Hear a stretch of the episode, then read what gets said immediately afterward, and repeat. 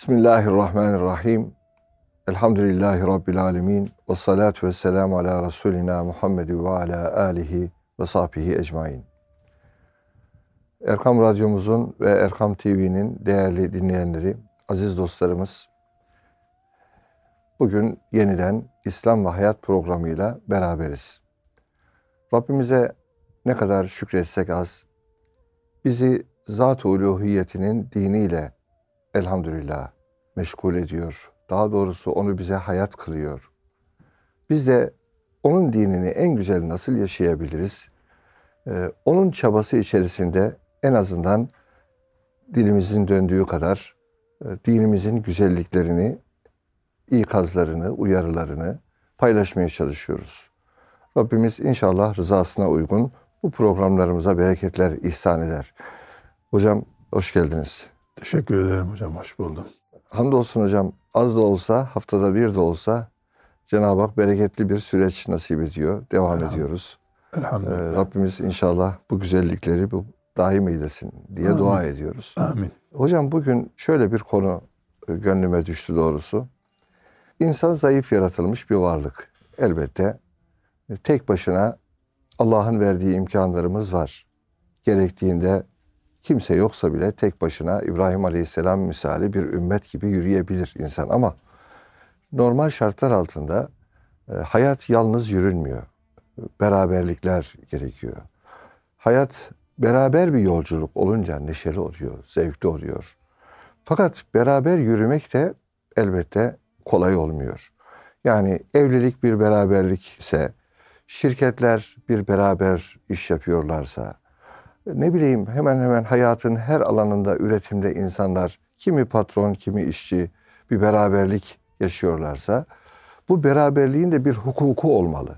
Bir usulü olmalı elbette. Bir adabı olmalı. Rabbimizin Habibi Ekrem sallallahu aleyhi ve sellem Efendimizin bu konuda da elbette bizlere ışık tutacak nice nice mesajları vardır. Bugün onu konuşalım arzu ediyorum. İnşallah. Hocam beraber yürümek, beraber iş yapmak deyince e, bunun hukuku noktasında nereden başlayalım işe? Bismillahirrahmanirrahim. Beraber olmamızın arkadaşlıktan başlayalım, nikahla devam edelim, iş ortaklığı diyelim, yolculuk diyelim. Çokça sebebi var. Evet. Bir tane değil, beş tane değil. Aynı evde yaşadığımız kardeşlerimiz işte beraberliğimizde anne baba yüzünden bir aradayız. Onlarca yüzlerce sebepten dolayı bir arada oluyoruz. Evet.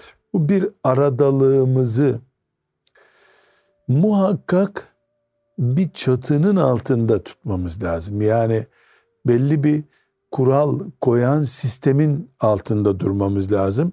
Yoksa ormanda bir araya gelmiş hayvanlara döneriz. Sadece açlık, ve av endişesi bir araya getirmiştir kurtları mesela. Ormanda e, arıyorlar. Evet. Tilkiler bir şeyler arıyorlar gibi bir noktaya gelir insanoğlu. Bu çatı yani bizi bir arada tutarken kurallarına uyduğumuz çatı insanlıktır ve onun üstünde de dindir şeriatımızdır. Önce bir insanlık zemini olması lazım. Evet. İnsan olduğumuz için dinimiz olacak. Evet.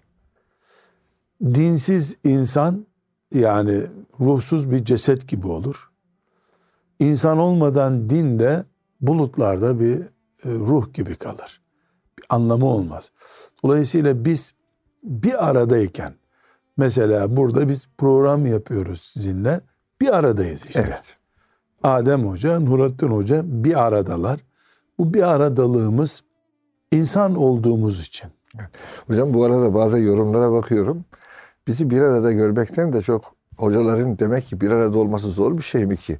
Mutlu olan bir ekip de görüyorum. Allah onlardan razı olsun. Amin. E, şüphesiz yani bir araya getirmek zor, dağıtmak kolay. Dağıtmak kolay. Bir araya getir, yapmak zor, bozmak kolay. Bunu takdir ediyorlar. Allah razı olsun. Allah Teala bizi de mahcup etmesin. Amin, amin. Çünkü en güzeli bir aradalığı uzun süre devam ettirmek. Doğru, doğru hocam. Şimdi bu bir aradalığımız bir insan olduğumuz için gerçekleşiyor. Bizimle beraber burada melekler de var inşallah. İnşallah. Muhakkak var da hani fazlası ziyadesiyle var diyemiyoruz. Ama onlar bizim standartlarımızda bir arada değiller. Görevleri gereği burada bizimle beraberler. İnşallah hayır yazıyorlardır İnşallah. bizim için.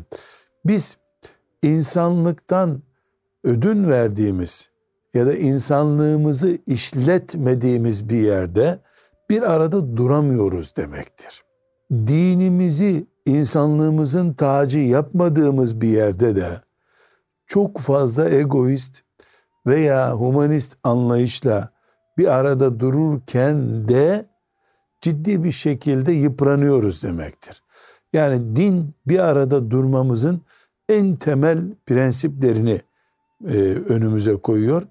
Dinimize uyduğumuz kadar bir arada durmamız yani Allah'a itaat ettiğimiz sürece bir arada durmamız hem bizim menfaatimize hem ahiret kazancımıza yönelik. Kur'an-ı Kerim'den çok hassas bir örnek zikretmemiz lazım hocam. Ashab-ı kiram Resulullah sallallahu aleyhi ve sellemin etrafında bir araya geldiler ki yüz bini aşmışlardı sonunda. Kur'an-ı Kerim onlar hakkında ne buyuruyor?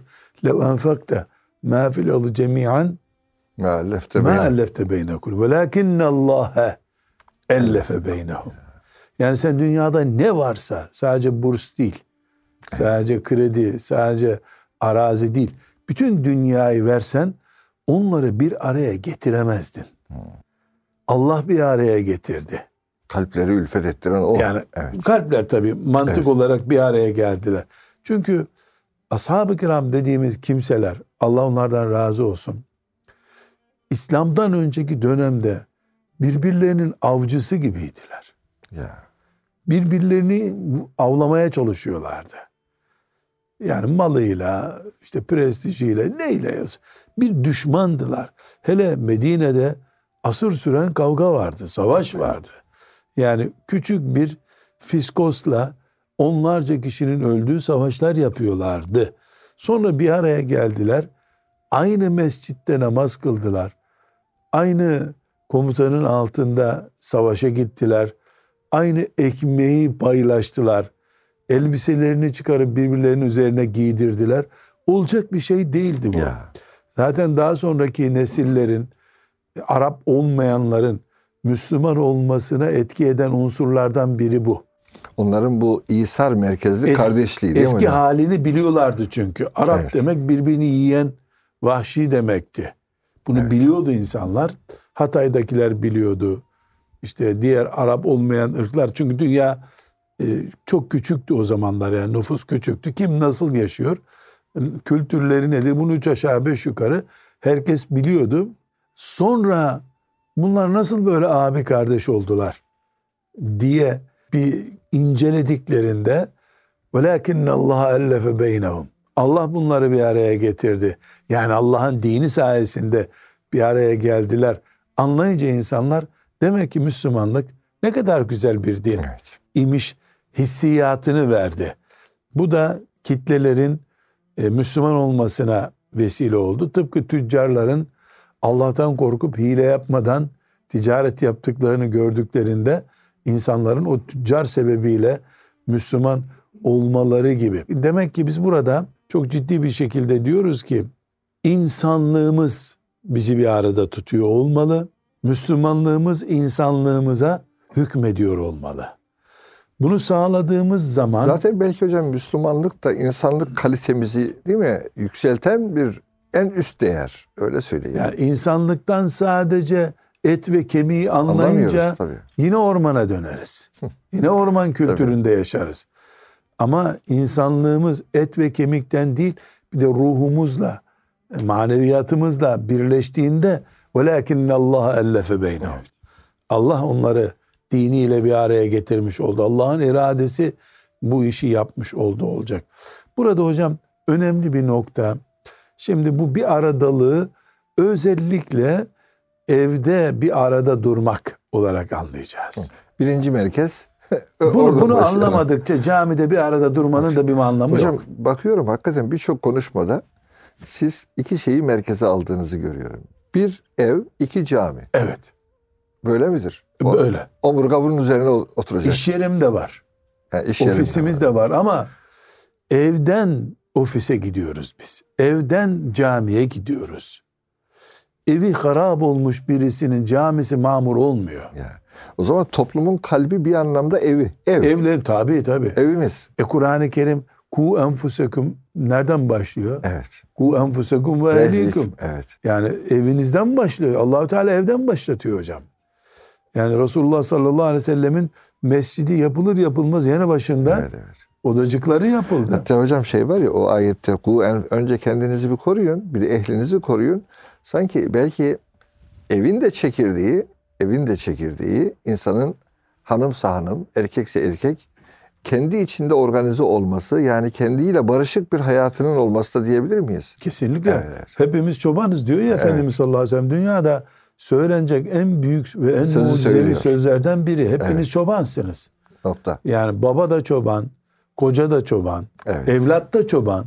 Herkes çoban. Evet. Ama bu çobanlıkta birimiz işte darı topluyor koyunları, öbürümüz koyunları bekliyor. Görevlerimiz farklı ama çobanız. Çobanız. Evet. Çoban statüsündeyiz. Bütün forslarımıza, taranmış saçlarımıza, ütülü gömleklerimize rağmen çobanız. O kadar. Bun- Bundan kaçacak bir şey yok. Şimdi bir aradalığı konuşacağız ya. Bir insan arkadaşlarıyla ülfeti var. Çok muhabbet ediyor. Eve gidince suratlar asılıyor. Selam yok, kelam yok, takdir yok. E bu yani yapay bir şey. Evet. Çünkü bizim dışarıdaki hayatımız arkadaşlarla, dostlarla, iş ortaklarıyla olan beraberliğimiz kalıcı değil. Emekliliğe kadar işte beraberiz. Seyahatte beraberiz. Hac süresince beraberiz. Cuma namazı kılana kadar camide beraber. Hep kadar. Evet. Fakat evdeki beraberliğimizin limiti neresi? Ölünceye kadar. Evet. Ölünceye kadar ticaret var mı? Yok. Yok. Ölünceye kadar seyahat var mı? Yok. Yok. Ölünceye kadar ortaklık var mı? O da yok. Haç var mı? Ölünceye kadar olan tek şey evliliktir, evdir. Hatta ve hatta madem Müslümanca konuşacağız, e ölünceye kadar sözü bile doğru değil. Değil mi? Alel eraik Evet. e, cennetlerde koltuklarda eşlerimize oturacağız. Evet. Yani biz cennet boyu evlilik diye nikah akdine imza attık. Böyle iman ettik biz yani. Evet. Evliliğimizi ölünceye kadar Allah bir yastıkta koşatsın ifadesi çok Müslümanca değil. Evet. Niye ölünceye kadar ya? Asıl evlilik öldükten sonra devam edecek. Ebedi gül abad. Yani. Trilyonlarca sene sonsuza kadar cennetlerde bir arada olmak, hiç eskimemek, parfüme muhtaç olmamak, buruşmamak olan diyar için evleniyoruz.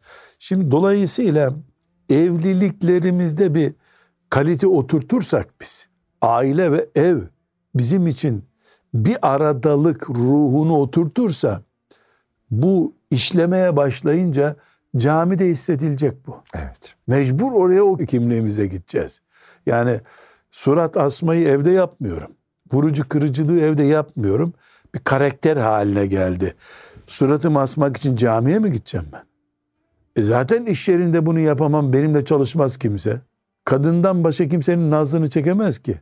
Kocadan başka kimse senin kahrını çekmez ki. İş yerinde üç gün seninle durur. Git başka ortak bul der. Kimse seninle hacca da gelmez. Otelini değiştirir Mekke'de seninle bir arada durulmaz diye. Yani arkadaş üç gün seninle olur. Dördüncü gün git ya senden arkadaş olur mu der. Evet. Yani en kötü işin arkadaşı bile seninle arkadaşlık yapmaz. Ama bunun için biz evdeki nazımızı dışarıda yapmıyoruz aslında. Evet. Herkes eşine sümüğünü akıtıyor derler ya yani herkes eşine sallasını döküyor. Biz evde o kaliteyi tutturduğumuz zaman yani evde bu insanca ve Müslümanlıkla hükmedilmiş kaliteyi tutturduğumuz zaman Allah'ın izniyle bizim medeni olmayacağımız, adaba dikkat etmeyeceğimiz bir yer kalmadı demektir. Çünkü tam aksi her yerde geçerli dünyada. Yani dışarıda başarılı olmak nispeten kolay o zaman. Demek ki o uzun süreli... Çok kısa bir süreliğine bu. Evet, uzun süreli evde beraberlikte kaliteyi tutturmak zor. Kalite Orada kaliteyi tutturdun mu Evet, evet. e, gerisi zaten kolay şeyler. Şey hatırıma geldi hocam. Siz bunu anlatırken hakikaten ne kadar hadisler de birbirini böyle destekliyor. Hani Efendimiz Aleyhisselatü Vesselam mümin adam geçimli olur. Hani ülfet eder, ülfet edilir. Ülfet etmeyen ve ülfet edilmeyen yani geçimli olmayan, kaynaşmayan adamda hayır yoktur. La hayra fî men lem ye'lef ve lem yu'lef. Çok narin Ve- bir ifade.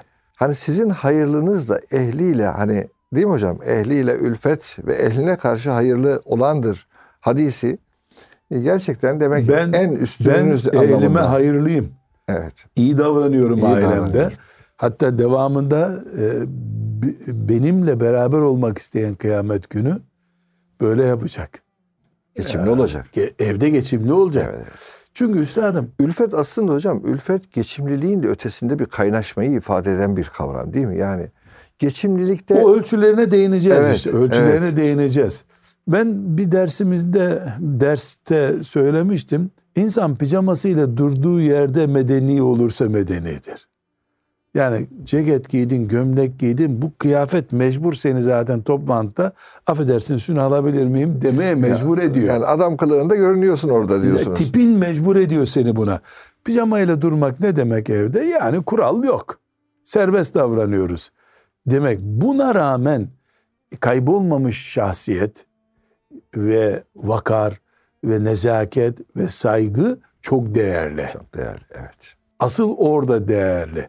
Yani biz öyle bir dine mensubuz ki tuvalete girişimize bile ayak pozisyonu ayarlamış. Orada konuşup konuşmamayı konuşmuş. Yani tuvalete bile kural getirmiş, hükmetmiş bir dinin müminleri olarak biz zaten camiye sağ ayakla giriyoruz. Zaten biz e, çarşıda, pazarda dua okuyarak giriyoruz. Ya Müslümanız orada zaten. Ve orada Müslümanlığımızı korumak kolay. Birbirimizle yarışıyoruz Müslümanlıkta zaten. Birbirimizle ve taavenu alel birri ve takva yardımlaşmaya mecbur hissediyoruz kendimizi. Ama evde çok serbestiz. Elbiseler çıkıyor. Ütülü gömlekler çıkıyor. Bazen atletle dolaşıyorsun. Pijamanı giyiyorsun. Serbestsin. Perdede kapalı. Buna rağmen o ciddiyet, o nezaket, O saygı korunuyor. takdir, karşısındakini takdir devam ediyor. Bu işte bir kalitedir. Bu kaliteyi tutturdun mu cami kolay, ticaret kolay, siyaset bile kolay ondan sonra. Arkadaşlık kolay. Arkadaşlık kolay. Peki burada iki çatımız olacak dedik. Bir küçük çatı, insanlık çatısı, insan olduğumuzu hatırlayacağız. Bir de din çatımız olacak, o insanlığımızı da kuşatacak. Hocam dedik. bu çatı altındaki esasları inşallah kısa bir aradan sonra konuşsak çünkü büyük bir konuya giriyoruz. Siz bilirsiniz hocam inşallah. Yönetmenimiz işaret ediyor. Onların işaretini görünce insan hakikaten zamanı da doğru yönettik mi diye kendimize soruyoruz. Aziz dostlar kısa bir aradan sonra devam edeceğiz inşallah. Değerli dinleyicilerimiz, Nurettin Yıldız hocamla İslam ve Hayat programında beraber yaşamanın, birlikte ol- devam yola devam etmenin hangi işimiz olursa olsun esaslarını, edebini, üslubunu konuşuyoruz. Evet hocam bir çatı İnsanlık diye- çatısı, insanlık çatısı üstünde dedik. de Müslümanlık çatısı. Evet. Ee, bunu konuşurken, şimdi konuşacağımız e, kuralları beyan ederken şunu söylemek istiyoruz. Yani evde biz bunu hallettik mi en küçük birim Evet. burada halli kolay. Biiznillah gerisi de buna göre. Yani burada söylediğimiz kurallar gerisi için zaten geçerli olacak. Aksi takdirde yani hem evde bir sistem, iş yerinde bir sistem, camide bir sistem, sokakta bir sistem, vakıfta bir sistem, köy derneğinde bir sistem çatlar o zaman. İnsan buna dayanamaz. Bir hayat prensibin olur. Evet. Bunun odak noktası aile olur, ev olur. Sen ondan sonra olsun zaten. Öbür türlü şizofren olur insan. Tabii. Hatta şizofrenlik de etmez. 7-8 çeşit yüzün olması lazım. Doğru hocam. Tabii olmaz yani. Tabii. Yani Ben evimdeki kimliğim olmalı. Onun için ben bazı derslerde böyle ağzımdan çıktı. Burada da tekrar edeyim onu. Yani cenazelerde hep şehadet ediyoruz. Allah rahmet etsin. Ey adamdı filan diyoruz. Zannediyorum en iyi şahit hocam o acı geçtikten 4 ay 10 gün geçtikten sonra e, bir kadının kocası hakkındaki şehadetidir. Evet. Veya tersi. Veya tersi. Evet. Çünkü birbirini tanımada o peygamber tanır ümmetinden birini o kadar yani. kadar. Çünkü kim kimi 24 saat izleyebilir ki? Ya. Yani bir noktada o izleme duruyor. Ama eşler birbirlerini sınırsız tanıyorlar. Evet. Karakterlerini çözüyorlar birbirlerinin. Dolayısıyla o ölüm acısı geçtikten sonra eşim dünyada bir taneydi diyen kadın veya erkek hangisi ise bu şehadet çok muteber hocam. Evet. Bu şehadet karakterlerimiz bakımından tabii ki bir de meleklerin şehadeti var. Onu hiç zaten açmaya gerek yok. Şimdi biz evdeki e, pozisyona dikkat edeceğiz. Hocam beraber olmayı insanlığımız bir merkezde tutsun diyoruz ya. Bu şu demek. Ben insanım. Evet.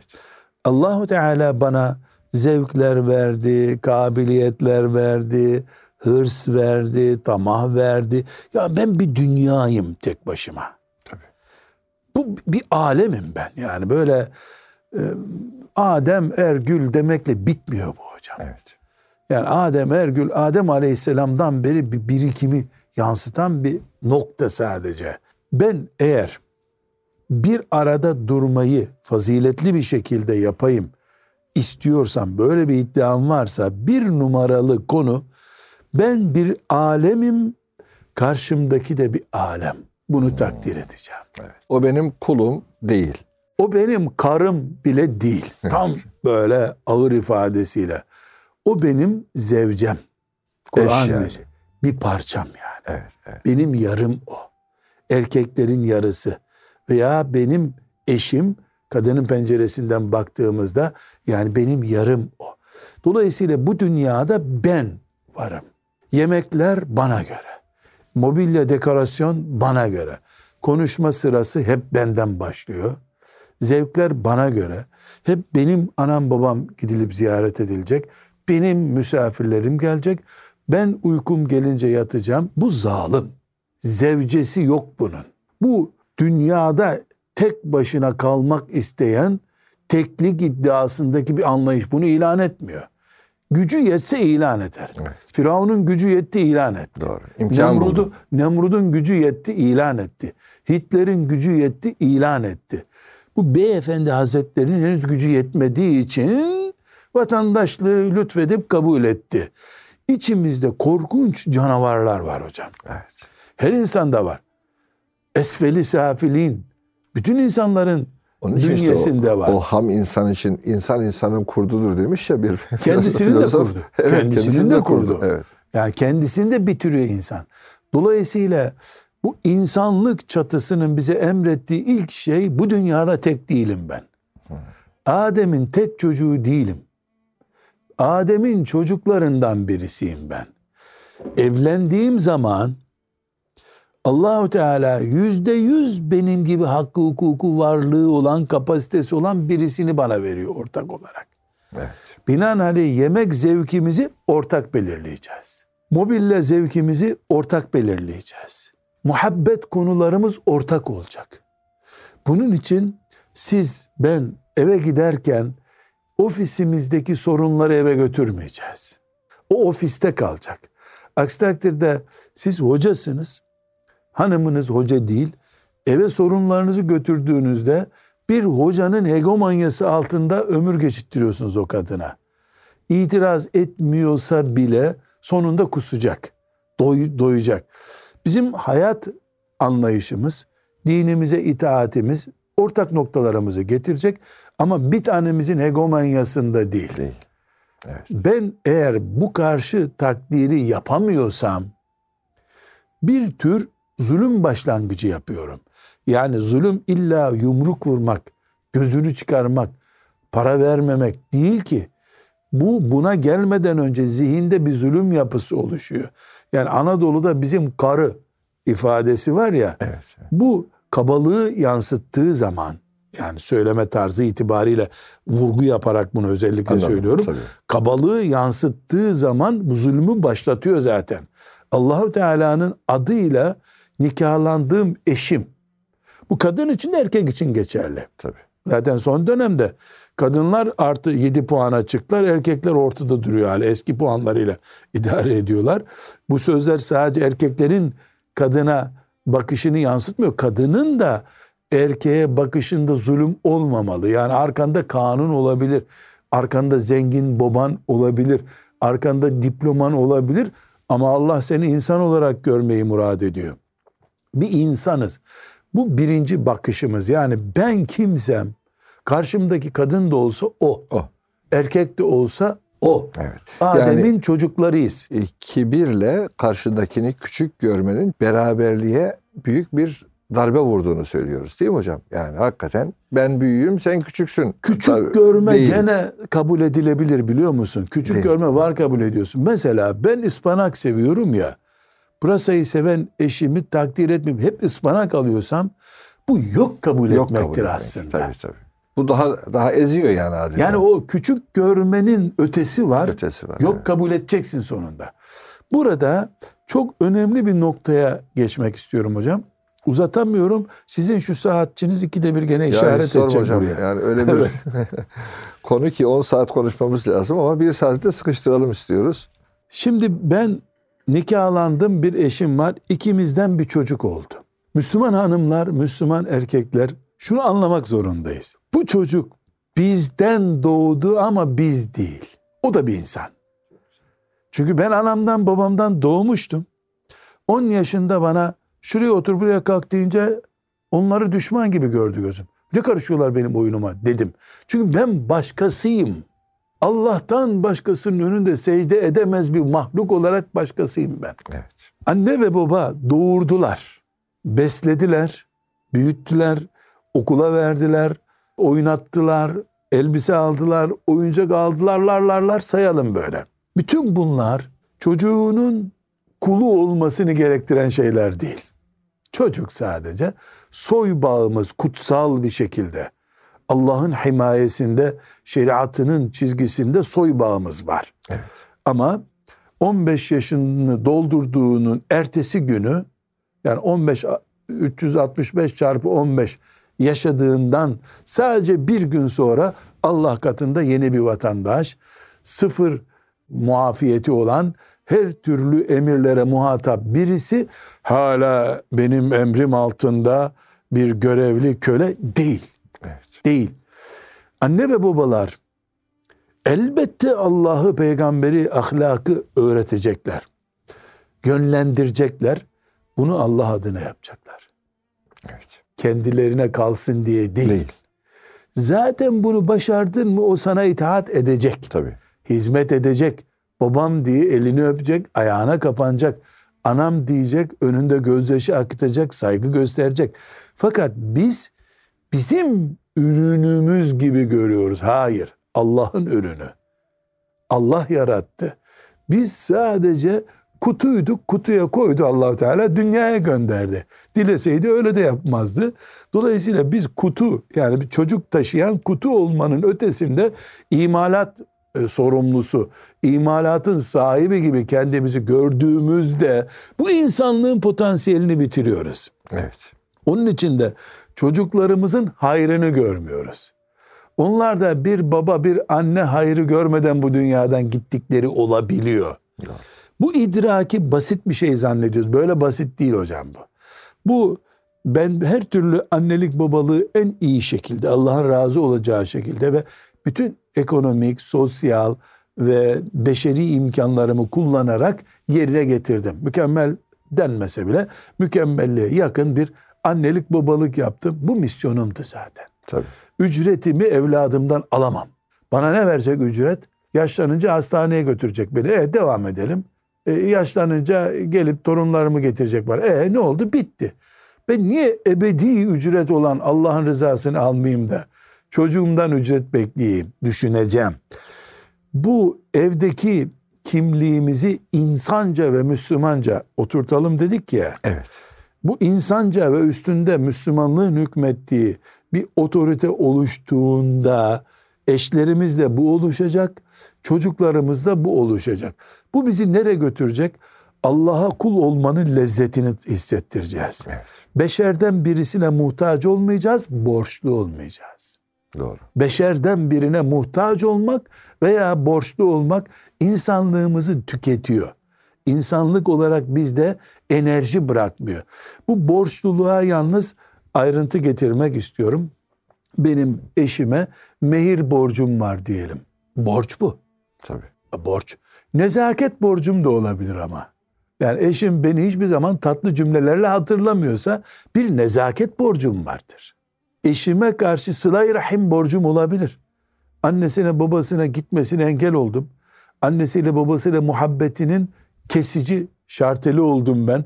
Bu bir borç işte. Kıyamet günü dirildiğimizde sadece borçlarımız deyince para borçlarımızı mı getirin Allahu Teala buyuracak. Yani belki para en kolay borç orada. Çünkü limiti belli. Yani orada da doların, liranın limiti belli olacak. Herkes çünkü o borçları ödeyecek. Ama manevi zulümlerin, karşımdakini yok kabul etmenin, onun annesiyle babasıyla rahim bağının kopmuş olmasının bedelini dolarla neyle takdir? Bir insan ana babasının e, muhabbetine kaç dolar, kaç lira takdir eder? Dolayısıyla ben ne borçluyum, karşımdakine ne borçluyum ne de eziyim. Bir vakur ve seviyeli bir insanlık yaşadım evde. Neden? Çünkü onu insan olarak kabul ettim. Benimle Allah'ın kulluğunda eşit olduğunu, fıtri doğal ihtiyaçlarımızın aynı olduğunu, sevmenin onun da ihtiyacı, benim de ihtiyacım olduğunu, yemek lezzetinde eşit olduğumuz, ona da Allah'ın bir lezzet verdiğini, ben böreği acılı seviyorum, o acısız seviyor.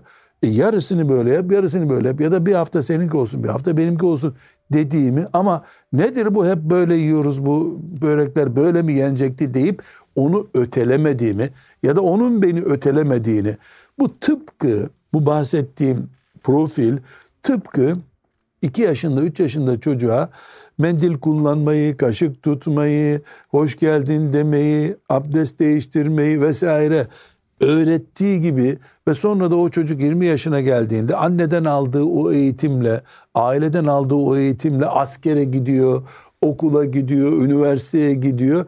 Üniversite ona mendille burnunu temizlemeyi öğretmiyor. Anne öğretmişti. Üniversitede sadece çöp kutusuna atacağı çöp kutusunu arıyor mendilini. Yani bu temeli ailede anneden aldığı gibi biz de bir arada durma kültürünü ailede oturttuğumuz zaman Evet. kitaptan okuduk onu demiyorum. Ailede oturttuğumuz zaman 20 senelik eşimize bunu tatbik ettik. Parafe etti eşimiz. Yani benim kocam hakikaten insan ilişkileri üstündür dedi. Benim hanımım insan ilişkileri üstündür dedi. Çocuk bizi pijamamızda izleyen çocuğumuz. Benim babam pijamasıyla kravatlı günleri aynıdır ciddiyette, nezakette. Kaba değildir anladığı zaman sinirlendiğinde de insanlığını bırakmaz. Evet sinirlenir, dişlerini kıcırdatır ama insan olarak. Evet. Vahşileşmez babam, vahşileşmez annem. Komşuların duyacağı kadar birbirlerine bağırmazlar. Bu kaliteyi 10 sene, 20 sene evde oturttuktan sonra bizim camide sorunumuz olmaz. Camide bir ihtiyar ayağımıza bastı diye veyahut da imam efendi bağırdı çağırdı bizi diye biz o kimliğimizi bozmayız. İstesen de bozamazsın artık. Yani istesen de bozulmaz o. Sen de O- karakter o sende oldu. karakter oldu. Zorla yaptığın bir nezaket değil. Yani yedi yıldızlı bir otele girdin. Burada nereye basılıyor? Hangi merdivenden çıkılıyor? İlk defa gördüğün için yani daha önce sizin apartmanda böyle halılı bir merdiven yoktu. Bir şok geçiriyor insan değil mi? Bunun neresi hangi tuşa basacağım? Asansörün hangisine bineceksin? Bir garip oluyor insan. E kendi evinde öyle olmuyorsun. Oturtmuş bir sistem var.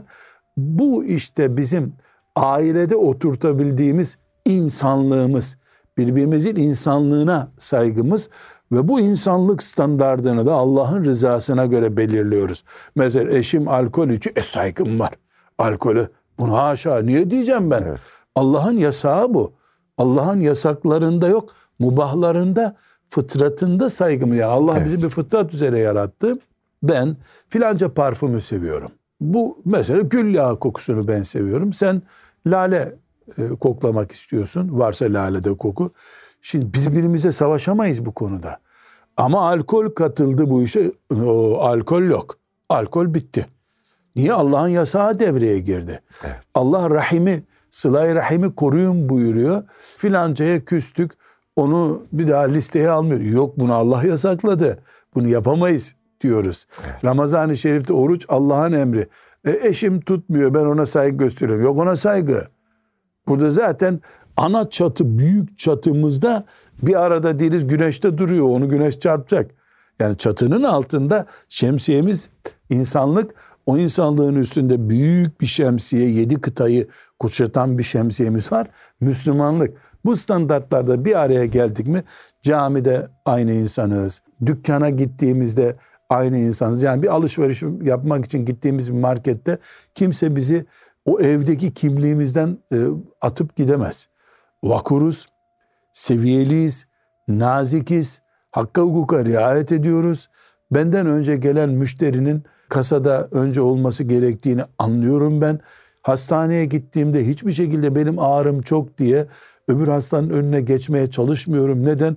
O da zevk için gelmedik. O da ağrısı var diye geldi buraya. Yani doktora ricada bulunmuyorum. Hemşireye bir sakız verip beni bir sıra öne at demiyorum. Hakka hukuka riayet ediyorum. Ben orada insanım. Hacca giderken insanım. Seyahate giderken insanım. Ama evde nakıs bir insanlığım varsa, yetersiz bir insan, bir yolda evde o insanlığımdan zafiyet gösterdiysem ben haçta da bu ortaya çıkar. Arafat'ta da o Mina'da şeytan taşıyacak yerde insan arkadaşını taşlayabilir yani. Evet. Şeytanı Hocam, bırakıp taşlayabilirsin. Çok duyuyoruz hakikaten. Böyle bir beraber e, umre yolculuğuna çıkıyorlar. Diyelim haç yolculuğuna çıkıyorlar. Giderken dostlar, gelirken dostlukları bozulmuş. Bu gaflet nereden kayn iki şeyden kaynaklanıyor. Birincisi aslında o bozucu kimya var. Var. O asitli kimlik var. Evde de var o. O gelinine de yapmıştı onu zamanında. Oğluna da yapmıştı. O orada varsa. Yani restorasyonu evde bitmemiş, Bitmemiş. bir yapıyla yola çıkıldı. İki, Hacı efendiler, umreci kardeşlerimiz inşallah bizi de gittiklerinde dualarına katarlar. Ee, şöyle zannettiklerinde büyük bir tuzağa ağa yakalanırlar. Allah'ın Kabe'sine gidiyoruz. Melekler şimdi bizi hep karşılayacaklar. E, Elhamdülillah bu fitne fesattan da kurtulduk gidiyoruz işte. O 20 gün fitne fesat yok zannediyorlarsa ya o şeytanın peygamberle ve şeriatla ve dinle mücadelesini Mekke'den başlattığını unutuyorlar. Şeytanın üretim merkezi, savaş alanı Mina'da ya. Mekke'ye 7-8 kilometre. Yani gerçekçi olmak lazım. Umre'ye gitmek şeytanla daha canlı noktalarda karşılaşmak demek. Risk daha büyük. Onun için ihram girdiği andan itibaren sağımda mı sol nerede bu şeytan diye arayacaksın. Yani tıpkı ashab-ı kiram yani zalimleri Deccal'ı duyunca arkamda mı diye bakıyormuş ya Efendimiz'e itimatlarından Evet. aleyhissalatü vesselam. Aynı mantık bizde de olacak. Mekke'de, Medine'de rahatlık yok. Yani boşlukta bulunursan küt düşersin. İlk, ilk fırsatta şeytan e, yumruğunu vurur kafasına. E, o yüzden e, hacca umreye giden kardeşlerimiz yani ne yapalım dediğinde ben birinci cümlem hep şudur. Tertemiz git, tertemiz gel. Yani orada kirlenme, orada kavga etme yeter. Özellikle genç hanım kardeşlerimizi eşlerini yanına alıp gittiklerinde ya dikkat et bu kadını orada tanımayabilirsin.